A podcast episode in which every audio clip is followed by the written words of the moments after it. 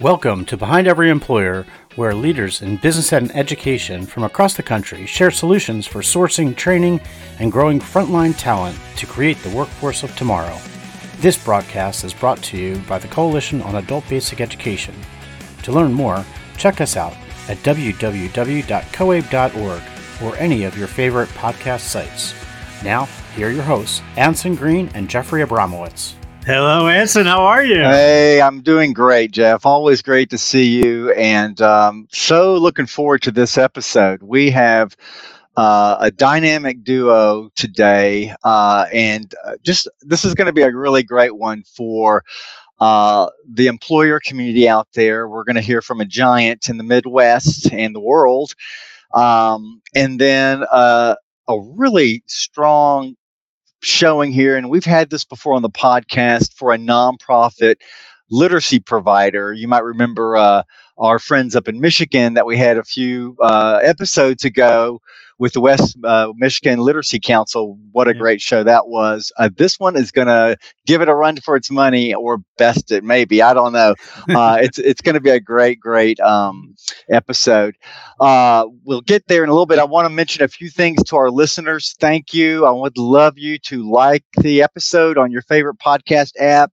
Uh, definitely add it to your favorites there. Um, and if you uh, want to find out more about Behind Every Employer, you can go to behind every employer dot org and subscribe there, or you can subscribe on your uh, your your your favorite app. Uh, Jeff, I wanted to mention something that just came out, um, and it's very appropriate for this uh, conversation and for this podcast. Um, I have a new publication that just came out called uh, uh, Beyond the First Meeting, a beginning guide for cultivating a thriving workplace education program. I love it. Um, yeah, Beyond the First Meeting. Uh, a lot of times we can get the first meeting, but it's getting the second meeting that's the important thing with employers. Um, I put this together um, with uh, some great resources and just a lot of my experience over the years, but I really wanted something that was a good, handy guide that um, we could really help our providers turn into places like Lincoln Literacy. You can find this publication. It's free. Uh, it's on the Behind Every Employer website. So behind every employer dot org. Uh, download that thing. And uh, I, I think it's got a lot of great little tips in there. And if you've got new tips, you can always send them over to me um, because we can update that thing very easily. But I wanted to bring that up um, because it's been very popular. And uh, I think it's just going to really help us. A lot of times, you know, when we talk to our education community, they are really desiring to work with employers, but they don't know the first steps. They don't uh, know what not to blunder into and how to find the right conversation starters and, and how to build things for the next meeting. So kind of want to put it. those things together. Yeah. So just a few things from my end. One is um, we're getting a lot of requests. So the last show was with Chef Jeff Henderson. Yeah. It was a great show. Oh, and man. We're getting a lot of calls from uh, from people across the country that want to be on the podcast.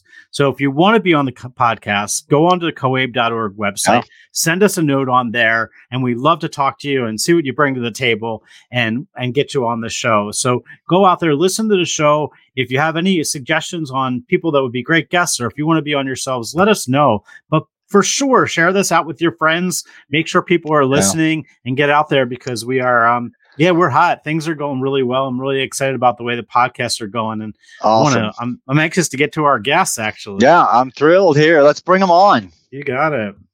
All right. Hey, we got Kevin here and Bryan Seck. Let me introduce these folks. This is, a, a, like I said, a dynamic duo up there in the Midwest. Lincoln, Nebraska is where they hail from. Uh, Kevin is coming to us from Kawasaki Motors U S A. Uh, yes, this is a major employer in Lincoln, and we're going to hear all about that. He's the training administrator there. But uh, like a lot of our guests and ourselves, he's had a, a, a real diverse career. High school teacher, nationally touring stand-up comedian. We'll see if that comes into play tonight. And uh, was an adjunct professor at Dunn University. So uh, I love that background. twenty years, I think, at Kawasaki now. Uh, he leads just a wide variety of training, of course, at a major manufacturer like that. Um, and we want to hear about that. We want to hear a little bit about Kawatech, which is their uh, upskilling advancement program over there at Kawasaki. And uh, he's just been instrumental. Uh, when I first got introduced to Lincoln, Nebraska as anything but a name, it was because of Kawasaki and because of the relationship with Lincoln Literacy and their English language learning programs over there. And that's where Bryan Seck comes in. And actually, Bryan was working at Kawasaki, and I think that's where I got the introduction from. He has now um, uh, taken his career path over to become the executive director at Lincoln Literacy, uh, which is just going to be, to our listeners, uh, a real great uh, lesson in just best practices for nonprofit Uh, uh, de- development and expansion. Uh, Bryan's got a, a really great background too. Peace Corps in Kazakhstan, taught English in Washington, D C and New York, led a homeless student outreach program in Lincoln Public Schools, talent management at Kawasaki, and now executive director over there at Lincoln Literacy. So we've got some real diverse career paths themselves for our guests. And I just want to uh, welcome them here and uh, begin with some questions. And Bryan, I'm going to start with you, uh, and then we'll come over to Kevin. But I'd love to have you guys just talk to our listeners, give a little brief introduction about yourself and what you do over there at Lincoln Literacy. Bryan. Sure. So uh, Lincoln Literacy started in nineteen seventy-three uh, as an organization that was really focused on increasing the literacy of homegrown Americans, uh, people who may uh, didn't finish high school or really struggled with reading and writing. Uh, however, when the Vietnam War ended in nineteen seventy-five, Uh, Lincoln received its first uh, large population of refugees and became what's called a federally designated resettlement community, which means we're good at it. Uh, yeah, and so yeah. Now those uh, those those newest neighbors from Vietnam are now in their fourth generation, which is really amazing. Wow. That the children wow. are. And uh, and so what we have is now Lincoln is a town of three hundred thousand people, but ten percent are foreign born.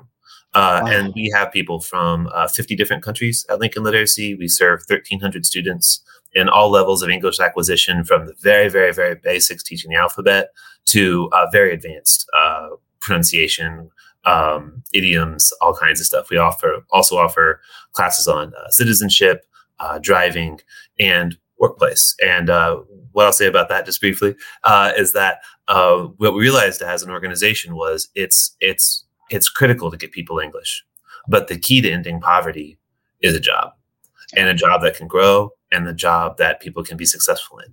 And so we've partnered with uh, different businesses, Kawasaki being one of them, uh, to increase the knowledge of their workers so that they can be promoted and grow into the next job. And then Lincoln Literacy can help backfill those positions as folks are promoted. So it's a really exciting time at Lincoln Literacy. Yeah. We're thrilled to be here. I love that, man. Uh, we're going to hear more about Lincoln Literacy. And uh, I, lo- I, you know, the story uh, reminds me of one Uh, from another town that had this uh, really big transformation due to refugees from Vietnam. Stor- uh, Storm Lake, Iowa, has a similar story, very small town in the Midwest um, that just went through a massive transformation um, um, and really uh, was something that the city government, and I know your city leaders there, your mayor, are just Uh, just complete leaders and uh, servant leaders there in Lincoln. Same was in the Storm Lake with uh, uh, the mayor. The town was losing population. He wanted to really build it so they could grow economic growth, and, and was a real welcoming city to the Vietnam um, uh, refugees. So I love those stories. They go way back now. Um, and uh, that brings us over to another Uh, a story that goes back in Kawasaki. So I want Kevin uh, to come on here and tell us about Kawasaki and uh, a little bit about you, but uh, really about Kawasaki too, and uh, your roots there in Lincoln, please. Well, uh, our plant has been here since nineteen seventy-four. Uh, Kawasaki was the first foreign vehicle manufacturer to set up operations in the United States. So we've been here longer than Toyota, Honda, wow. anybody. Um, we are obviously coming up on our fiftieth anniversary. Yeah. We are the largest manufacturing facility in the state of Nebraska. Um, we have about two point five million square feet under wow. a roof. Um, and we have plenty of room for, for expansion. Uh, currently, our, our consumer products division is uh, building side-by-side vehicles, uh, utility vehicles, A T Vs. We have a rail car division. Uh, we build commuter rail cars for uh, metro transit systems. Uh, currently, we are working on the R two eleven, which is the new uh, New York City subway train. Uh, we recently finished uh, a project for Washington, D C, um, the state of Connecticut, Long Island Railroad. Uh, we also have an aerospace division here, and we build the large cargo doors for the Boeing triple seven and triple seven X. Wow. Wow. Uh, I heard everything except motorcycles. Uh, when I, I love this story. Yes, this is just well, blowing my mind. It's, it's, Interesting. The the part of the reason we came to the United States was because of motorcycles. In right. the early seventies, uh, Japanese motorcycles started to outsell American ones, mm-hmm. and Harley-Davidson didn't like that. Yeah. So they retained the services of a very talented lobbyist who helped get a tariff passed on imported motorcycles with engines seven hundred fifty c c's and higher. So Kawasaki just thought, well, let's build them in the United States and we don't have to pay the tariff. Yeah. So the exception of the first motorcycle model that was built here, all of the uh, all of the bikes that were built here were seven fifty on up. Um, wow. So, and, and some famous motorcycles have been built here too. Wow. Uh, the original Top Gun movie, the Ninja that he writes yeah. built here. Um, the uh, if you remember the television show Chips, sure. The motorcycles that they rode were Kawasaki's, and they were all built here. Oh my gosh, I love this story. This is fantastic, and um, it's a it's a great Jeopardy question too, because no one would guess that you guys were Uh, the first Japanese uh, vehicle manufacturer in the U S. I mean, that is uh, that was something I just recently learned, and uh, I just love that story. And in Lincoln, Nebraska. So I want to turn and talk and just ask both of you guys to chime in. You're longtime residents.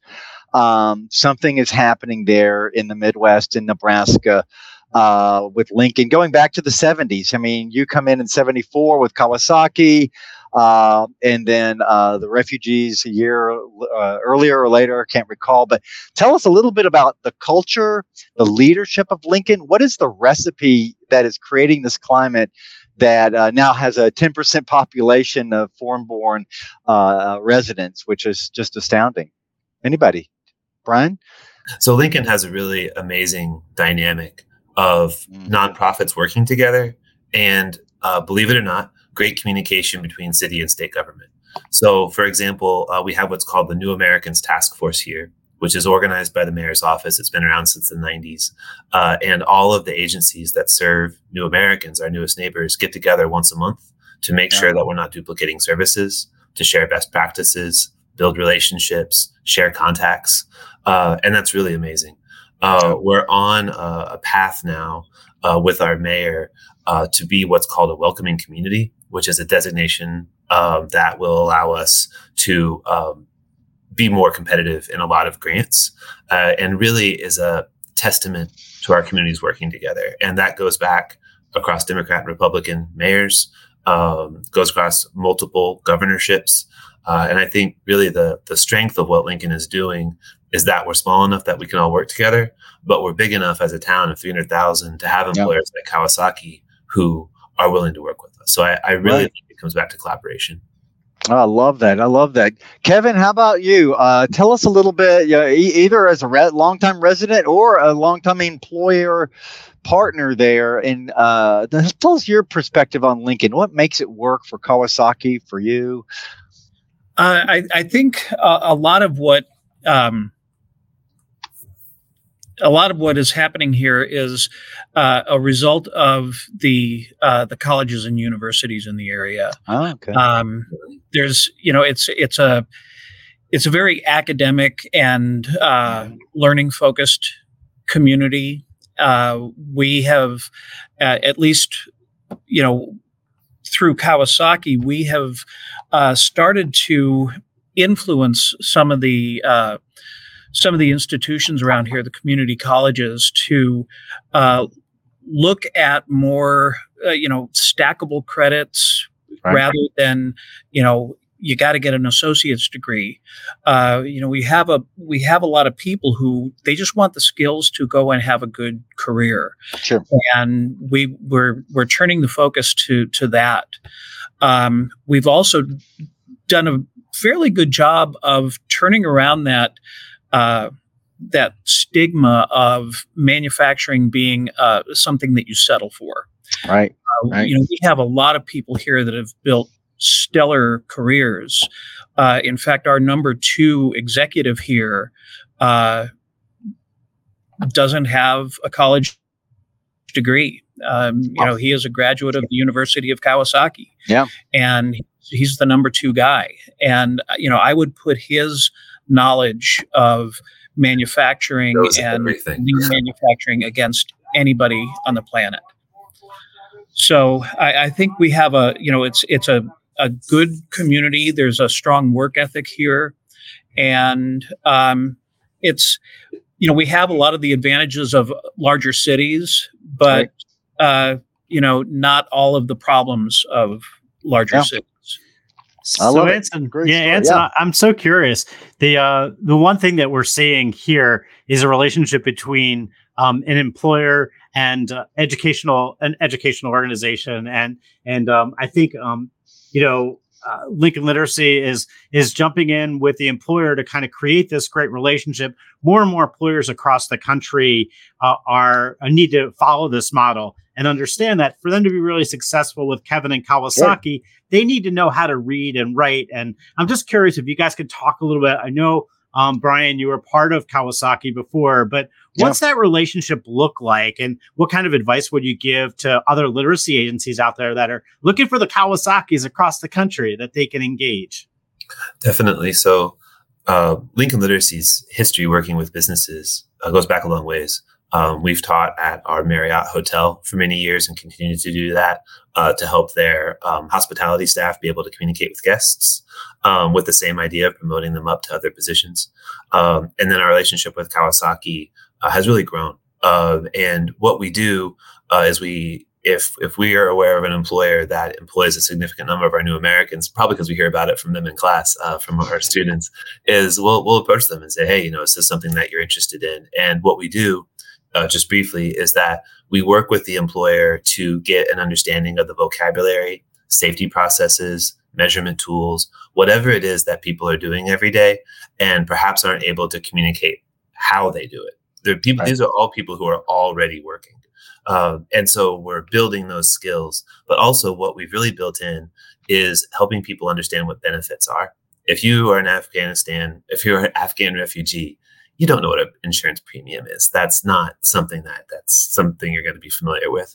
So we not only provide employment skills, we also talk to people about their benefits. And that's a retention right. device for businesses.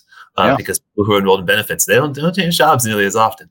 Uh, right. We talk about four oh one k's, we talk about all these different things. So by the end of the class, uh, people have an increased understanding of being able to communicate at work and feel confident in that communication, but also are better aware of the benefits and career pathways, because we actually have H R people come in to our Lincoln Literacy classes and talk about career pathways. And a lot of times people have never heard about it before. Yeah. Yeah, man, uh, this is just this, this is what I was talking about at the beginning of the show, man. Uh, uh, just so comprehensive. And I love this kind of holistic, if that's the best word, so. aspect. Um, you know, you mentioned things like benefits. And when you look at uh, the benefits rates of uh, usage rates of uh, long-time employees sometimes, Um, they're sometimes very low, and oftentimes you can correlate that to literacy and language. Yes. Uh, they just don't know how to sign up. They don't know how to use it. They yeah. don't know what it is because they're from a country that doesn't have such things. Yeah. Um, I just love that aspect of things, and that you guys tackle all of it hand in glove with the employer, bringing the Absolutely. employer in, because all that sends mess. Yeah, it sends a message to everybody, the employer community, that you're just an adjunct arm to their workforce strategies, to your peer nonprofit community saying, hey, we can do this too. Uh, and of course, to your students and say like, hey, this place is all about jobs. This place can help me um, get that advancement or that career growth that I'm looking for, or use my uh, my insurance. I mean, I just love this aspect of things. So um, great work there. Uh, I want to turn over uh, back to Kevin and talk about this workforce at Kawasaki. So uh, we've heard on the podcast so far, ten percent of the city is diverse from uh, foreign-born, um, not just diverse, but foreign-born individuals. Uh, and then we see the work happening over there at Lincoln Literacy. Talk to us about the diversity within Kawasaki, and then I want to drill into that. Uh, we are probably the most diverse Uh, company in in the area. Yeah. Um, I don't know what the current count of different languages uh, spoken here are is right now, but um, you know, it's it's interesting because we've had uh, students from Burma in the E L L classes. Yeah, but they don't necessarily speak the same language. Oh yeah, we're a hundred. Uh, Burmese languages.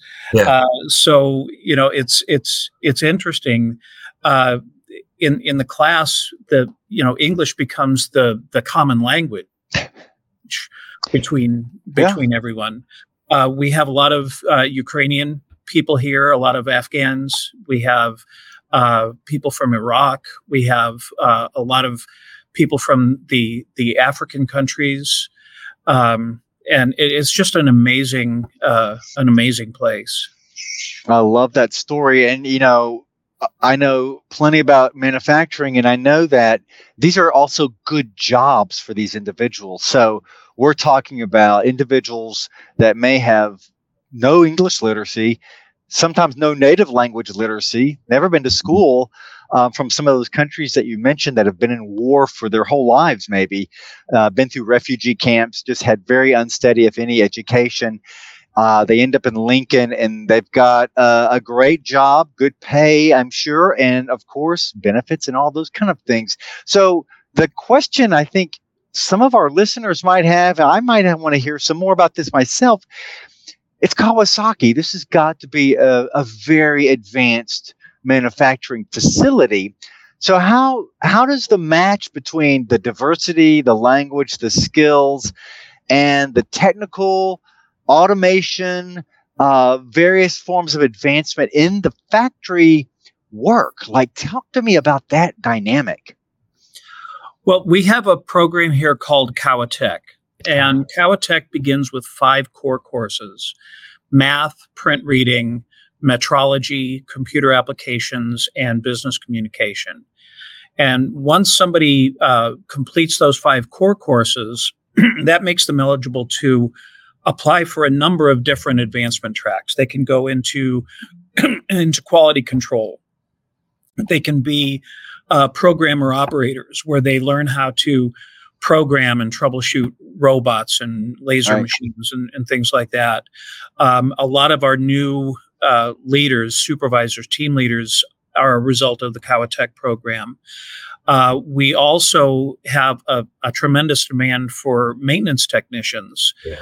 because we're constantly investing sure. in technology. Uh, our, you know, it, it needs to be serviced and, and, and maintained. Uh, currently, we have eight people at our local community college. Uh, six of those people are studying uh, electromechanical technology. We have one in H V A C and then one working on uh, C D L driving. Yeah. Um, and we are paying tuition, salary, books, Great. and fees while they're there. Um, we do ask them for a three-year commitment when they've graduated and come back.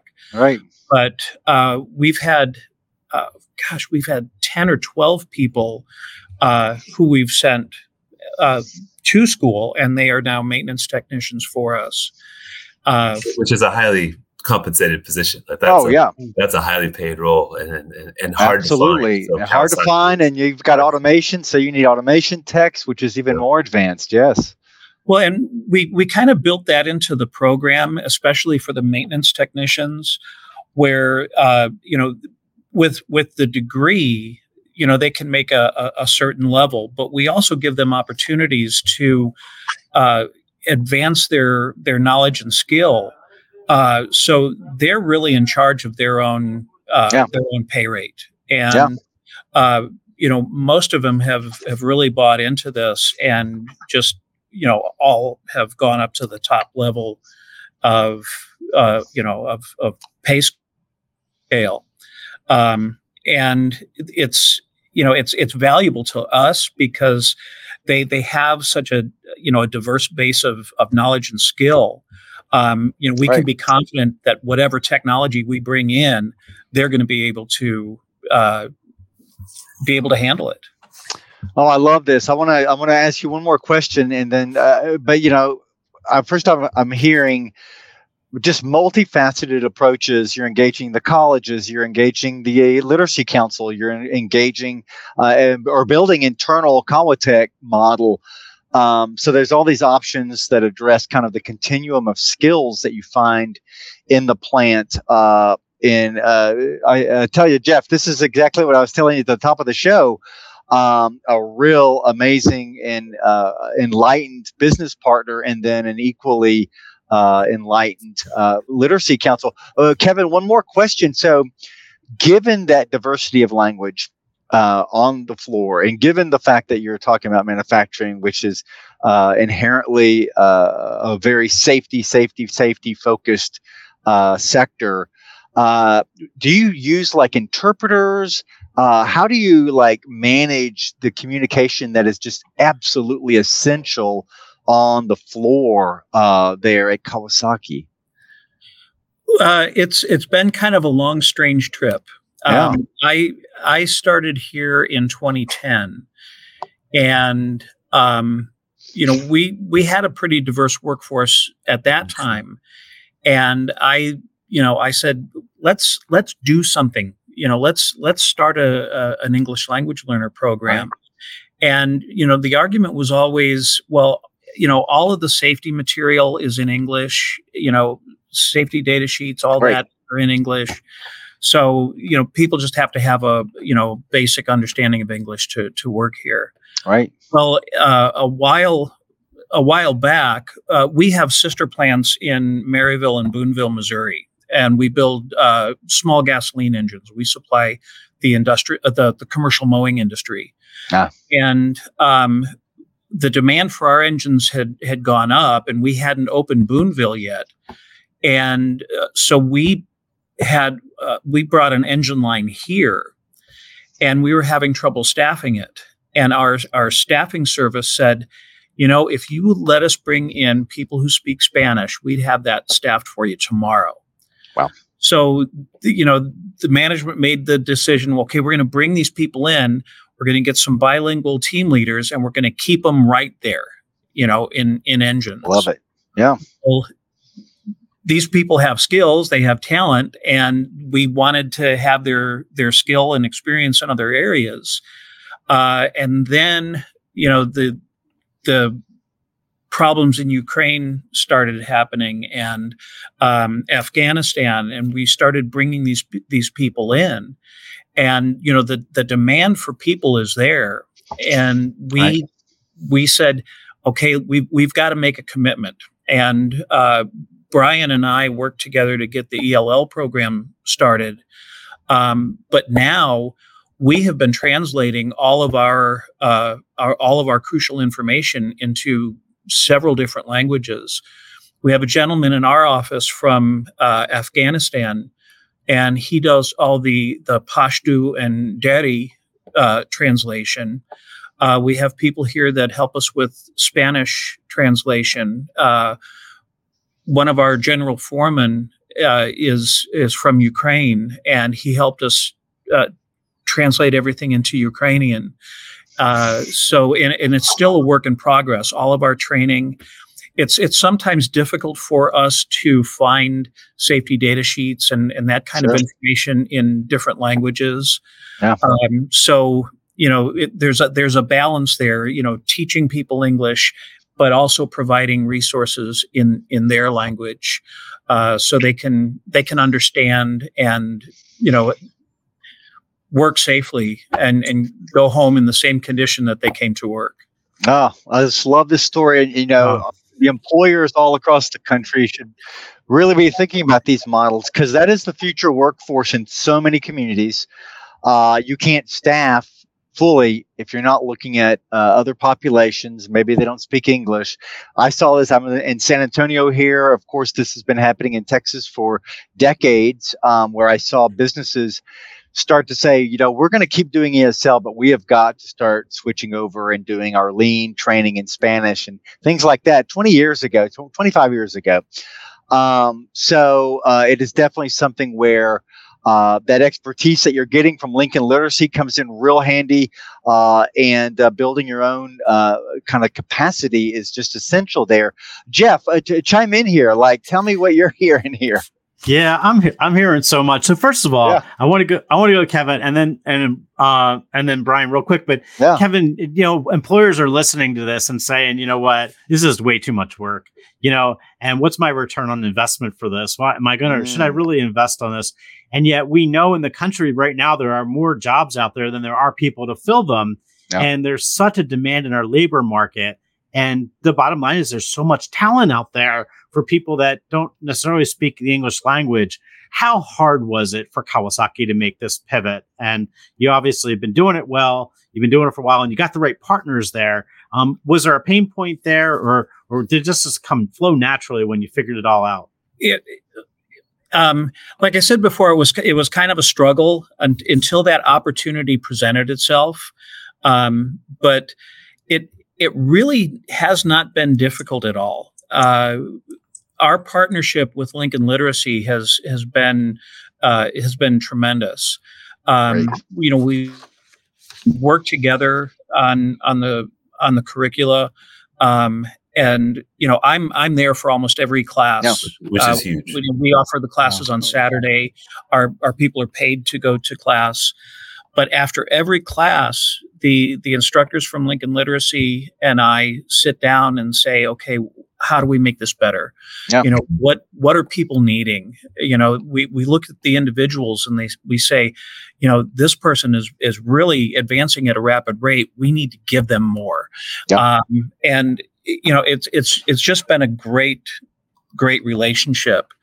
Um, some of the return on investment, uh, my manager is starting to crunch some of the, the numbers, and we're seeing a higher retention rate in the people that are a, a product of our E L L program than, you know, our, our overall retention wow. rate. Yeah.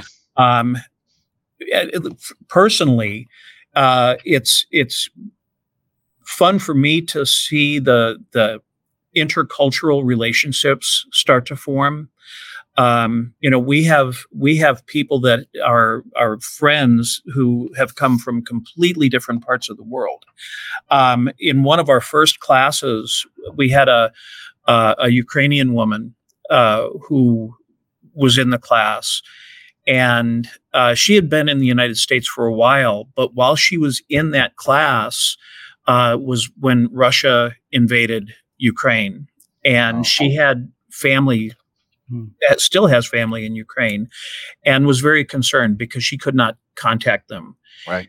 And the the people in that class rallied around her uh, during that time, and there's some very solid friendships. You know, you know they they would walk out uh, sure. hand in hand, and you know you know you see. You know, a Latina woman and uh, a woman from uh, from Sudan, and you know, it and it's it, it's really kind of cool for me to see yeah. this.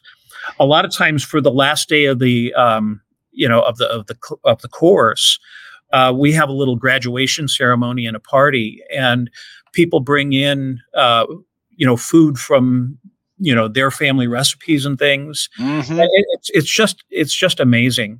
There's there's a, a Burmese woman uh, who who makes egg rolls, mm-hmm. and you know she'll show up at my office here every once in a while and say, "Yeah, has wow. a pack of, of egg rolls." Um, Okay, we're recording around dinner time here, so we've got to calm yeah. this conversation down. But I, I, I'll tell you what, I'm going to come over uh, to the last question here for Bryan. But uh, I mean, I'm just my, I just just love this aspect. And when you think about your retention, well, uh, you're building these kind of support networks, intercultural support networks, um, and then these populations that have sometimes fled war, fled refugee, you know, been in refugee camps, come to the middle of America, to Nebraska, and probably think, I'm going to be alone here. I need support. Right. And yeah. and they're building this over there with Bryan and, and over there with Kawasaki. So, Bryan, for the last question before the lightning round here, um, tell our listeners out there, especially our our adult education and literacy communities, what are the benefits? I mean, they're very obvious to me here, but I would like to hear from you. The benefits of engaging businesses for Lincoln Literacy. Sure. I mean, I, I'm a big believer in private-public partnerships. And when I think about the future of Lincoln Literacy, we have about a one point four million dollars budget. We have one hundred fifty amazing to volunteer tutors. Uh, we're a volunteer-led organization. Wow. Yeah.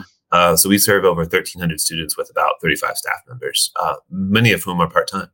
Yeah. Uh, and so when I think about the financial future of Lincoln Literacy, what we've really built is another leg for our stool of funding. Mm. So uh, one call to action, I would say, for anyone listening to this is to access your American Job Center. Uh, the American Job Center is funded by the Workforce Investment Opportunities Act, also known right. as WIOA, and we're able to partner with Kawasaki with grant funding. So uh, mm. the grant covers Kawasaki's pay to their workers, and then uh, Kawasaki in turn pays uh, Lincoln Literacy. Uh, we now teach at nine different businesses. It'll be eleven by this winter, uh, right. and that's from two uh, about a year and a half ago. Wow, that's so awesome! It's it's it's a super sustainable source of funding for us. Yeah, it's, yeah. Just thinking about budgets. I'm not even thinking about the benefits of doing it. Yeah, um, yeah, yeah. It's it's a, it's it's a steady source of income for us because the diversity isn't going away. And we're receiving more refugees every day. Uh, so it's a really great opportunity, I think, for any nonprofit to partner with a business, knowing that folks need to learn English and there's probably more folks coming. Oh, man, uh, I love this. And and I, I, I uh, one thing to, for clarification for our business partners, tell us about the three-legged stool that you've made a four-legged stool. What sure. what does that sure. mean? Yeah. Uh, because it, it's good for our business partners to kind of know, how are these organizations funded? Yeah. Like, just, what makes them tick? Yeah. This. Yeah. So, uh, um, so Lincoln Literacy uh, is really a, a well-run place. And I've only been here a year. So the, the previous director did a wonderful job. So yeah. basically, uh, we have about a third of our funding comes from our state government to teach English to refugees. So that's part of the funding that's federal pass-through uh, sure. through the state. Uh, we have a great relationship with Department of Health and Human Services. Um, a second, uh, about thirty percent is individual contributions just from generous members of our community. Mm. And then about twenty-five percent uh, is through um, uh, foundations. Wow. And uh, this coming year in twenty twenty-four, um, workplace partnerships will be, it'll actually bump some of those other numbers down. It'll be close to sixteen percent of our wow. budget, uh, which is amazing. It's sustainable. It can grow. Um, our staff members uh, teach these classes as opposed to volunteers because it's, it's a heavier load. Uh, yeah. They love teaching them. Like they're they're sure. they're building relationships. They get to hang out with Kevin and and, and build the class to be better. Um, and so we've also seen. Um, oh, and I should say that some businesses uh, pay us just just straight through like a vendor. Others yeah. can go through um, the workforce grant, so that's an option. Uh, some people don't want to do that. Um, and also, Kevin, uh, one thing that uh, maybe you could speak about uh, in, in a moment is um, the promotions that we've seen. So people who have gone through our class and been promoted. Um, another cool thing that I would highlight just briefly that we introduced at Kawasaki as kind of a continuous improvement is we realized that many of the students were coming in with zero English. Yeah. Many of the students were coming in with some intermediate level English, and there wasn't a perfect match of level. So what we did is we we bifurcated. We made two classes. So now we have what we call the foundations class, and then we have a next level class. And mm. I think what that did, and Kevin can speak to this, is it really increased the learning. Because if you mix yeah. higher level speakers, they're going to dominate. That's and, and the, the, yeah. the yeah the, the lower level people are going to be intimidated. Uh, they're not going to talk, but you put a bunch of beginners together and you can watch the magic happen. They, oh, yeah. English is their shared language. It's a Burmese person sitting next to an Iraqi person, sitting next to a Sudanese person, sitting next to a person from the Ukraine. They don't have anything. Oh, yeah, that's right. That's doesn't right. matter. Yeah, yeah. So it's, it's really, really cool to watch the language happen because it happens fast when they're beginning. Sure. Absolutely. Think, yeah, Bryan, before we go to lightning too, I, I just curious too, because you were, you guys have talked a lot about the job and we, uh, Anson and I think about the career, and you both were really intentional about knowing, about stating that it wasn't yeah. just about the, that entry level job, but it was about giving people a, a pathway that yeah. builds up. And, and that's just remarkable. That's something that yeah. should be modeled at every employer and every program across the country. Absolutely. Absolutely. Well, uh, this, uh, b- delivered more than I could have promised here in terms of like blockbuster content, best practices, strong partnerships. And uh, I just see return on investments coming from all over the place for both organizations here. So uh, I, I'm sure our listeners are going to be listening to this one and taking lots of notes. We're going to take a quick break here and come back for our lightning round, where we're going to charge Bryan and Kevin to charge our audience with one thing they can go do after listening to this podcast. Jeff, take it away. Behind Every Employer. We'll be right back.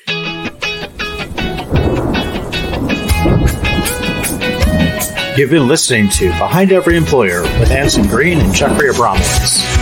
It's one thing to talk the talk, but in the lightning round, which is coming up, we walk the walk with action steps. You can listen to Behind Every Employer podcast on YouTube, Spotify, or find us on your favorite podcast venue. All right. Here, I'm going to go to Bryan first on the lightning round. Charge our listeners with one thing they can do based on this discussion.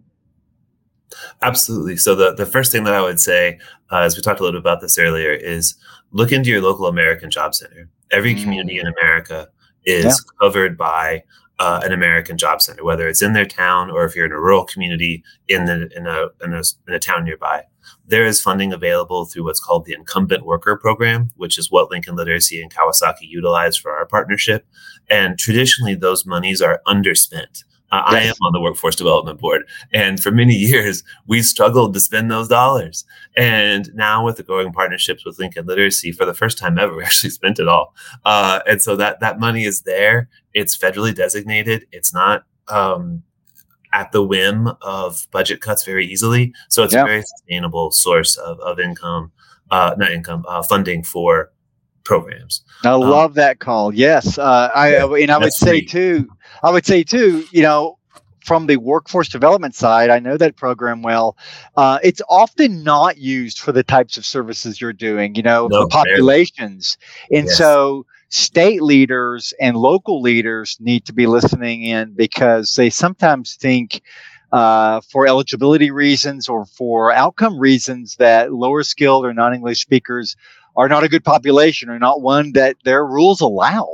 Um, oh, man, so yeah, I mean, I, I love that. You were going to say one more thing, Bryan, before oh, I uh, jumped in there. One, one other thing that that uh, Kawasaki uh, and our Lincoln Chamber of Commerce uh, helped create, our Partnership for Economic Development, is an entry-level class for manufacturing. And what oh. it is, it's a six-week class, once a week for six weeks. We provide a meal, um, childcare, a two hundred fifty dollars stipend to take the class because we value your time. Um, and people take that class and they learn all about the basics of measurement. Uh, they sure. learn about the basics of safety. And then two employers visit each of the six classes. Oh, At the wow. end, there's a career fair. We've had dozens of people placed into uh, manufacturing jobs that are in demand in our community um, through this effort. Uh, it's called the Lincoln Manufacturing Council. Uh, it's been very successful. And I would just, I would put that out as a call to action, that we put that together. I'm, I'm sure that's something that we could share. Um, and we have had a lot of success with it to get people into these jobs. We have fourteen thousand open jobs in our community. We have mm. less than two thousand people in unemployment. We have oh to maximize gosh. the talent. Yeah. We have to maximize the talent of our population if we want to keep growing, uh, which we do. Boy, Bryan, you're going to recruit me as a uh, as a volunteer up there pretty soon here. So, Kevin, I'm, I want to I want to come over to you and get and let let us hear tell our listeners uh, what your call to action is. I think just give people uh, you know, present them with pathways where they can improve themselves and improve their uh, their position. Uh, you're really going to find that once you give these people a voice, they will do amazing things. And, uh, you know, Bryan was talking earlier about uh, the, you know, the, the success of the E L L program. Um, we have now ten people that are team leaders that are a product of the uh, E L L program. We have three people who are quality control inspectors wow. that are a product of E L L. One of those is uh, he he had an opportunity. He was we were looking at to to send him to the community college to become a maintenance technician. Mm-hmm. However, he doesn't have a G E D, so that's our next focus. Uh, yes. Coming up with some way to provide uh, G E D preparation classes for, for people here, so they you know that isn't a, a, a barrier in yeah. you know in way of their advancement. Oh, fantastic! Uh, I'm sure Bryan's listening in on that one. Um, uh, Jeff, let's go to you, and then I'll close yeah. tonight the show yep. out. So mine's a really easy one, and that's that, you know, these kind of marriages are what's going to what's going to make our country really strong when it comes to workforce development and using uh, the talent that's already here. We have um, people all across the country that are um, that are coming in from other places around the world that have talent. And, you know, we're we're we keep complaining about the demand in the labor force, but the the, the people are there. We just have to be really intentional about giving them the the resources um, right. to to get into some of these employment opportunities. And Kawasaki and um, Lincoln Literacy are obviously doing it right. And I'd encourage everyone out there, if you want any more information, you need to reach out to Lincoln Literacy.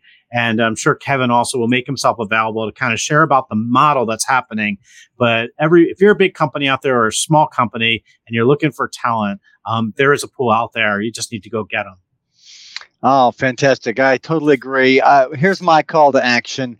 Um, it goes back to something that we talked about earlier, and it has to do with interpreters and translators.